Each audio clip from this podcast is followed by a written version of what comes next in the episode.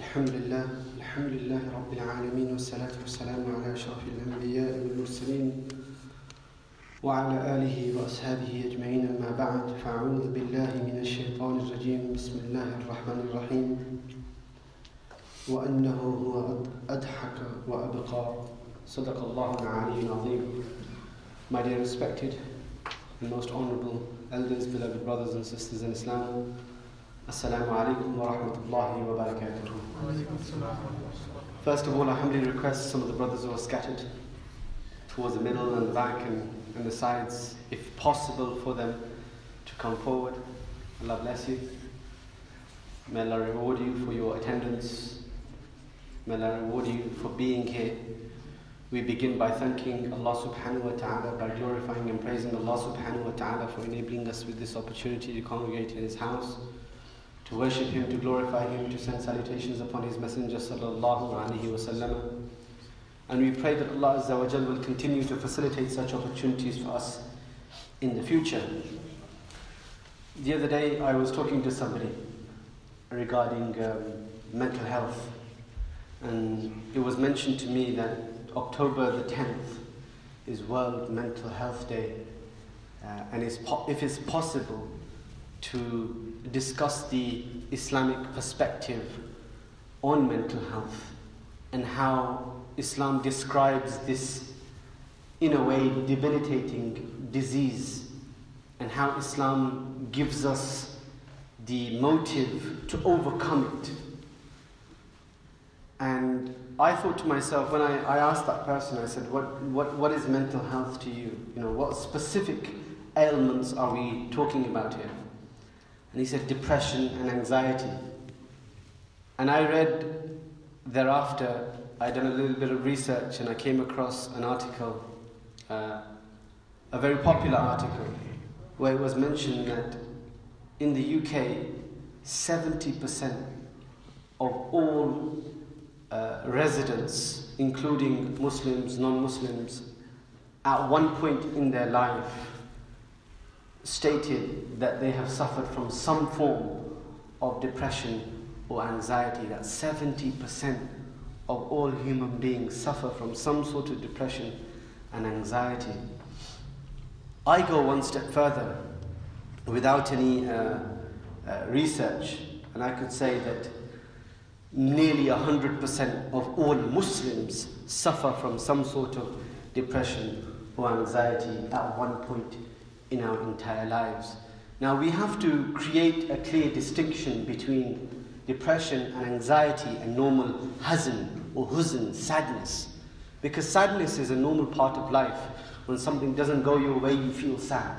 The Prophet wasallam, afdal al-bashar, you know, the, the, the greatest and most perfect creation of Allah subhanahu wa ta'ala, throughout his life, there were moments where he suffered from intense sadness. The Prophet wasallam, in fact, in the books or in the annals of, of uh, prophetic history and prophetic seerah, there's an entire year called Amul Hazn or Amul Huzn, the year of sorrow.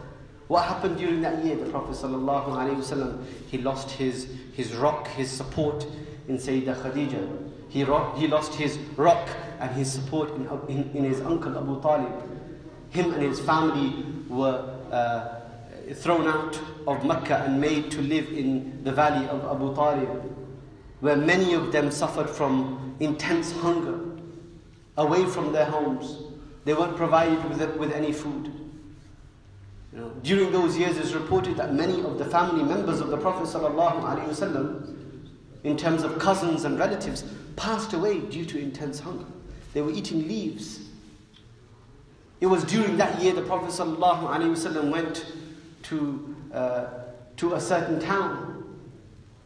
And he went there to propagate the religion of Islam. And he was thrown out and he was stoned. So much so that Ibn Ishaq, one of the historians, narrates that the blood from the Prophet ﷺ's forehead was flowing into his wooden sandals. This is the, you know, the Prophet suffered intense grief.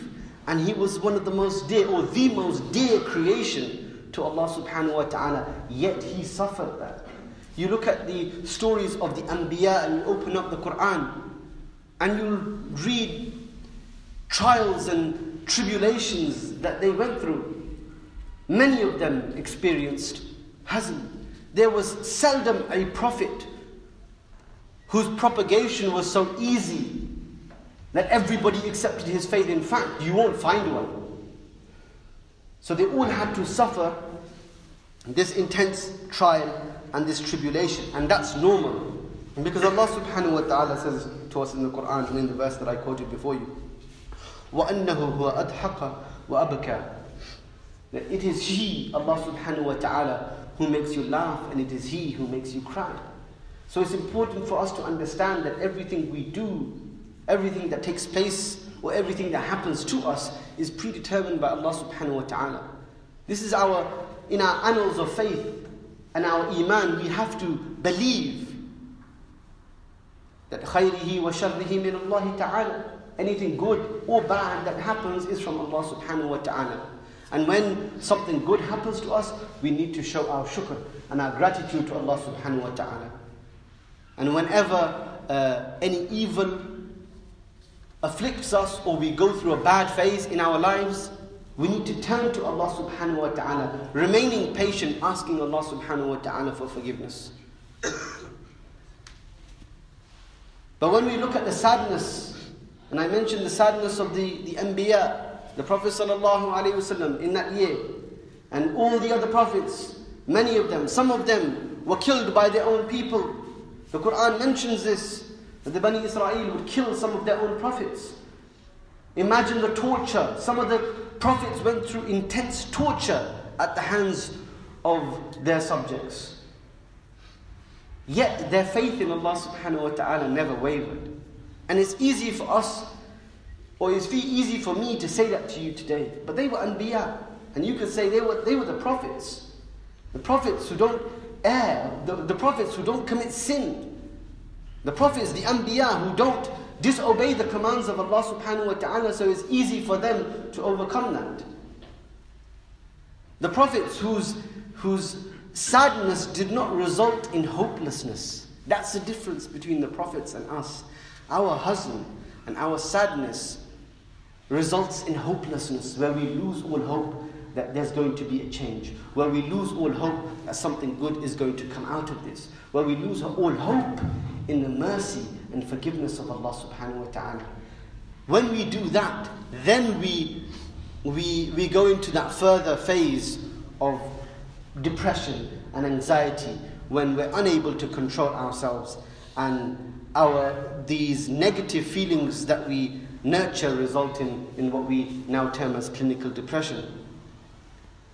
First and foremost, for those individuals, and there are many members of your families, our families, people that we know who are suffering from this illness, and it's such a debilitating disease that work, maintaining familial ties, maintaining relationships, become uh, chores, become uh, almost impossible for one to do. I know of people who have suffered from intense depression uh, and who are a shell of their former selves. And you may have come across those type of individuals.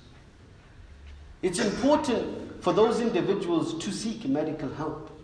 You know, um, uh, I, the brother who I was talking to, he said, well, you know, the, the, uh, the answer to everything can be found in the Quran and the Sunnah of the Prophet i said, without a shadow of a doubt.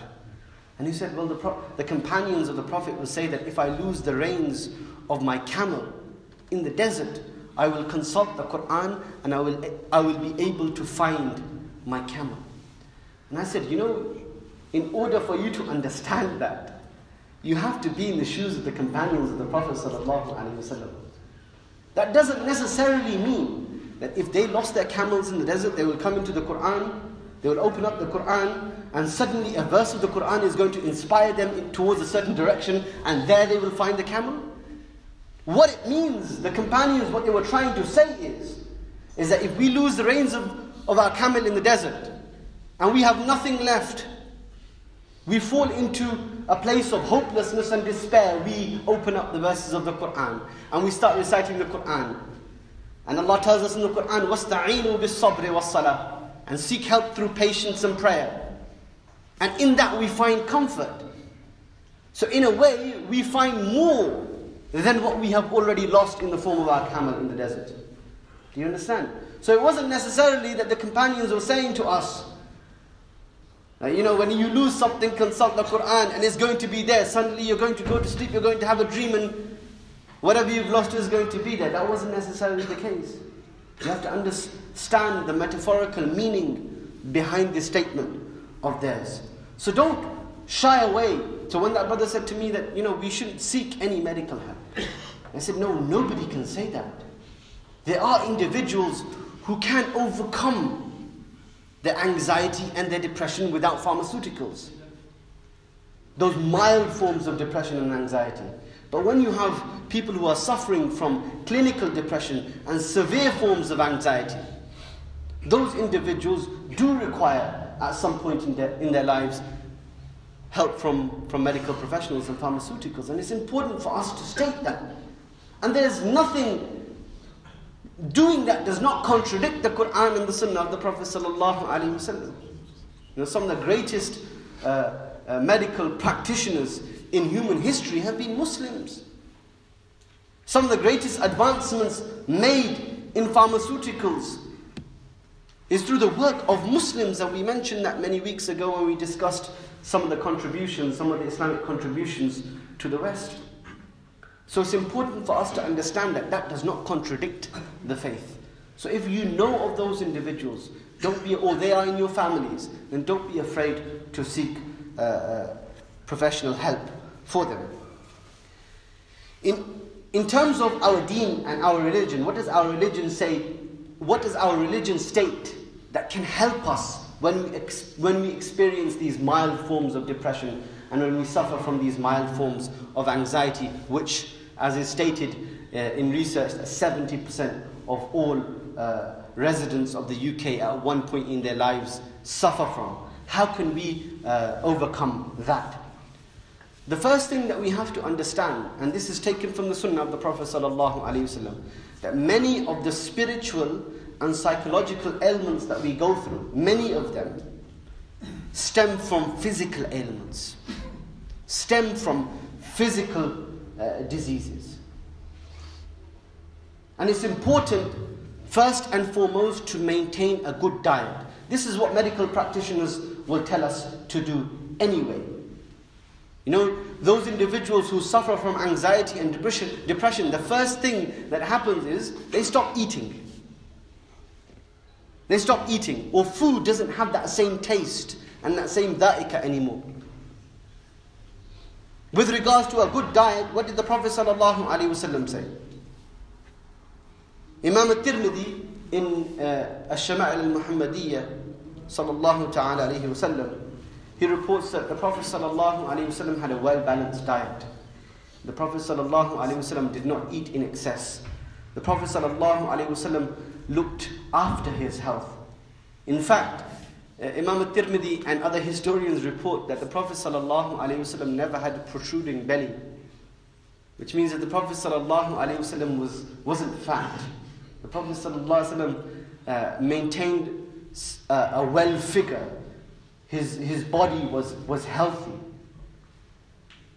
And this is, this is something that we, you know, we talk about the sunnah of the Prophet ﷺ in so many different aspects of our existence. But what about the, the physical aspect of the Prophet ﷺ, how healthy he was. Shouldn't that be something that we should learn from? In order for him to perform his ibadah comfortably and have the strength to continue his mission, he needed to have a healthy body. And his mission was the greatest mission to propagate the deen of Allah. Therefore, us, we need to ensure that we try to be as healthy as we possibly can. We often get too caught up with work and our busy schedules that we overlook the importance of taking care of our health. This is why I'd like to remind you of the sunnah of maintaining and looking after our physical health in order for our mental health to be uh, or to function at its optimum, optimum level. Sayyidah Aisha radiallahu ta'ala anha, the beloved wife of the Prophet sallallahu alaihi wasallam said, That the Prophet ﷺ once said, وَإِنَّ لِنَفْسِكَ عَلَيْكَ حَقًّا فَصُمْ وَأَفْتِرْ وَسَلِّ وَنَمْ Indeed, your body has a right over you. So fast and then break your fast. Pray and then sleep also. There were companions of the Prophet ﷺ who came to the Prophet ﷺ, or the Prophet ﷺ, he heard of them. There were companions who knew of the sacrifices that the Prophet ﷺ would make, who knew of the sheer amount of worship that the Prophet ﷺ would do. And they thought to themselves, they were inspired by that. And inspired by that, they said, you know what, we're going to do the, exactly the same thing. One of the companions heard that the Prophet ﷺ, he fasts perpetually, days on end without breaking his fast. And he said the same thing. He said, I'm going to fast for days on end. I'm not going to break my fast. I'm going to have perpetual fasts. Another companion, he heard that the Prophet ﷺ stays awake at night praying. He said, I'm going to stay awake at night praying and I'm not going to go to sleep. Another companion, he realized that the you know he if he got married, then that would stop him from staying awake at night and praying and fasting perpetually throughout the day. So he decided, I'm not even going to get married. I'm going to try to, to encompass all the worship that I possibly can. The Prophet ﷺ looked at those three individuals. And he said to them, Look, you need to fast. And you need to break your fast. To the person who wanted to fast perpetually To the one who wanted to stay awake at night. He said, You need to stay awake at night praying, and then you need to go to sleep. You have to sleep. You need your rest. To the individual who said he didn't want to get married, the Prophet ﷺ said, You want to follow my sunnah? I'm married, I get married. فَمَنْ رَغِبَ عَنْ سُنَّتِي فَلَيْسَ مِنِّي And the one who deviates from my sunnah is not from me. He's not from us. That's when he told them that your body has a right over you. There were women of, of the Ansar who came to the Prophet ﷺ and complained of their husbands engaging in worship to such an extent that they would completely ignore their familial responsibilities. That happened. And the Prophet ﷺ rebuked them. The Prophet ﷺ gave them tips on how much worship they should do. The Prophet ﷺ said, Look, your body has a right over you, your family, your ahl has a right over you, your children, your wife has a right over you. It's important for you to maintain their rights. So it's good that you want to worship Allah subhanahu wa ta'ala, but don't you understand that taking care of your family is a form of worship? Don't you understand that taking care of the rights of others is greater worship than your individual worship? The Prophet, there was a companion, in fact, who used to recite the, who, whose wife complained that he recited the Quran in the entire night.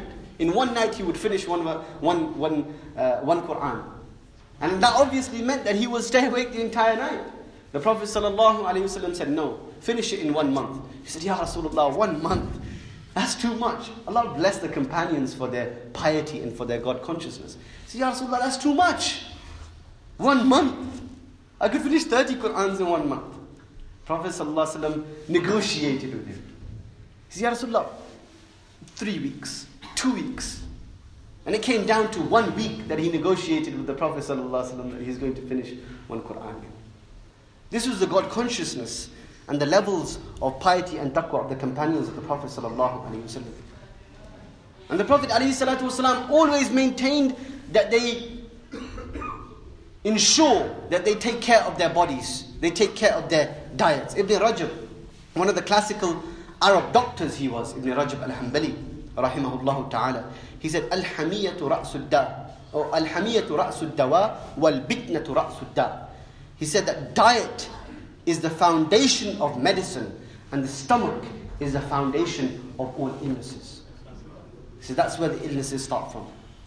And that's medically proven today that a lot of the cancers stem from the stomach.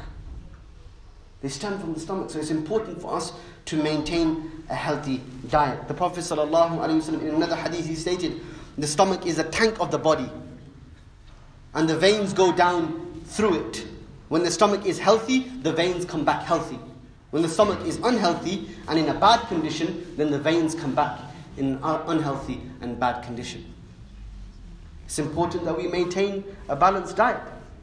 Many of us suffer from, uh, from becoming depressed, become anxious, because our, body, our bodies are not receiving the nutrients that they're supposed to receive. And that imbalance, affects our whole being. What does the Quran say about that with regards to the food that we eat? Doesn't the Quran say, Ya ayyuhalladhina amanu, kulu min tayyibati ma razaqnakum washkuru lillahi in kuntum iyyahu ta'budun. That, oh, you who believe, eat from the pure things that we have provided for you, the tayyibat. Don't tell me that every single food or morsel that you put into your house is from the tayyibat. This tayyibat doesn't only mean that it's earned or the food that you pay for is brought with halal income. Tayyibat also means, tayyib also means that the food is good for you that you're placing inside your bodies. The food is healthy for you. It maintains your, your whole being. Overeating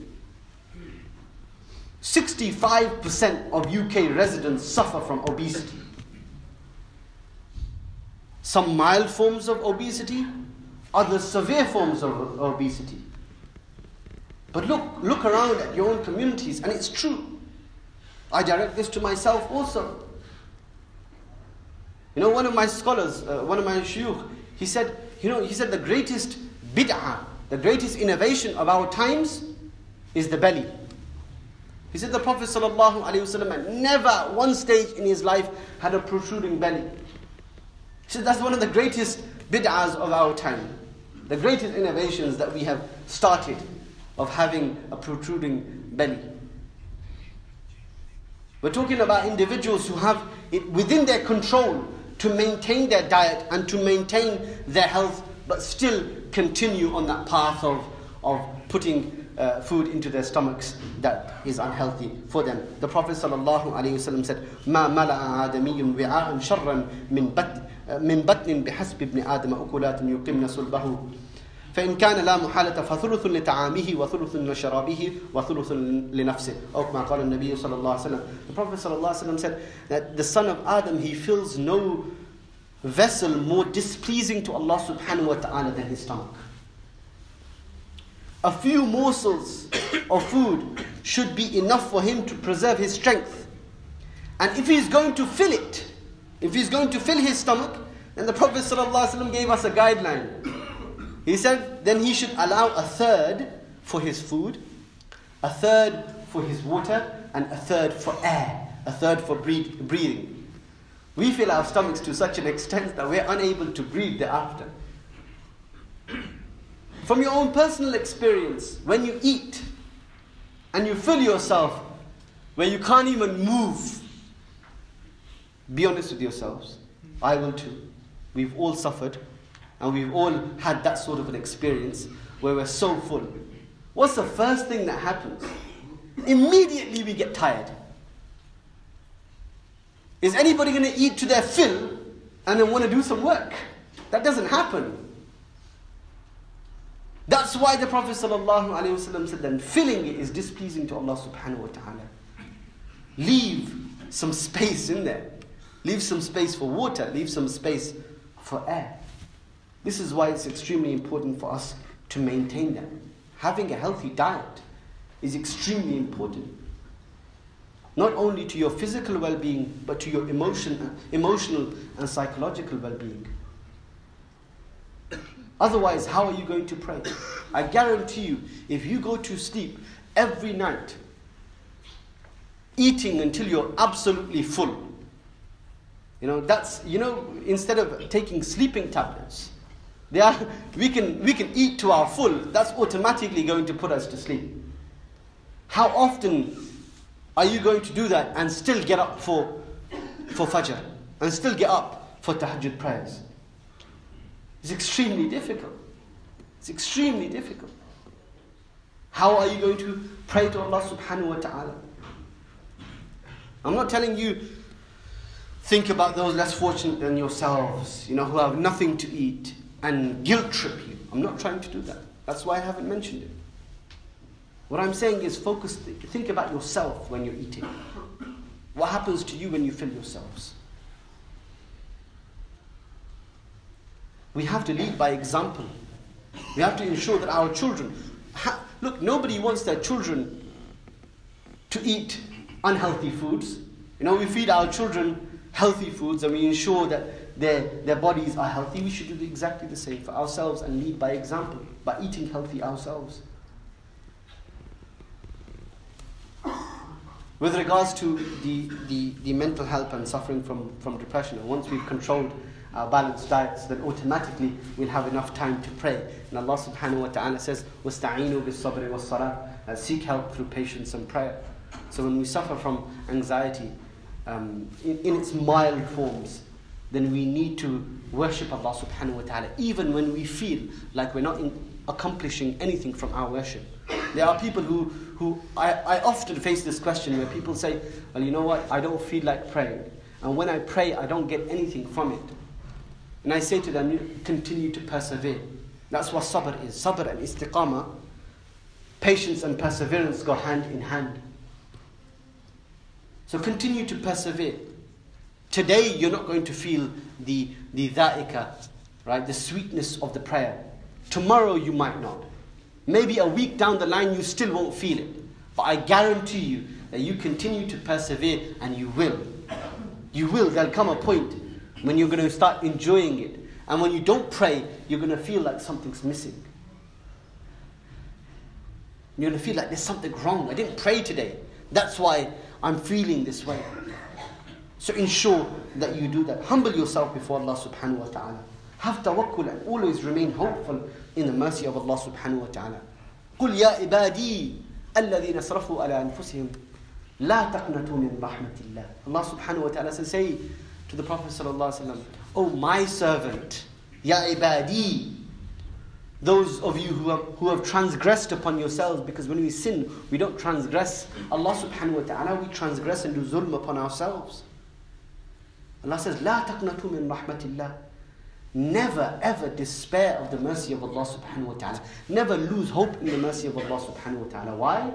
إن الله يغفر الذنوب جميعا. Indeed, Allah subhanahu wa ta'ala will forgive all of your sins. So it's important for us to remain hopeful that Allah subhanahu wa ta'ala is going to, uh, to forgive us and is going to wash our sins away. So it's important for us to remember that both the physical ailments and the spiritual ailments that we go through, the emotional and psychological ailments that we suffer from, some of them go hand in hand. It's important for us to maintain a well balanced diet. It's important for us to uh, have fun and enjoy ourselves. Right? It's important for us to exercise. It's important for us to take care of our children and our families. Within that is the worship of Allah subhanahu wa ta'ala also. And then it's important for us to have that time to ourselves where it's just us and our Rabb. And we pray to Him individually, in solitude.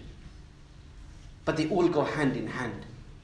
May Allah subhanahu wa ta'ala give me and you the tawfiq and the ability to act upon the teachings of the Quran and the blessed sunnah of the Prophet sallallahu alayhi wa sallam. Wa akhiru da'wana alhamdulillahi rabbil alameen.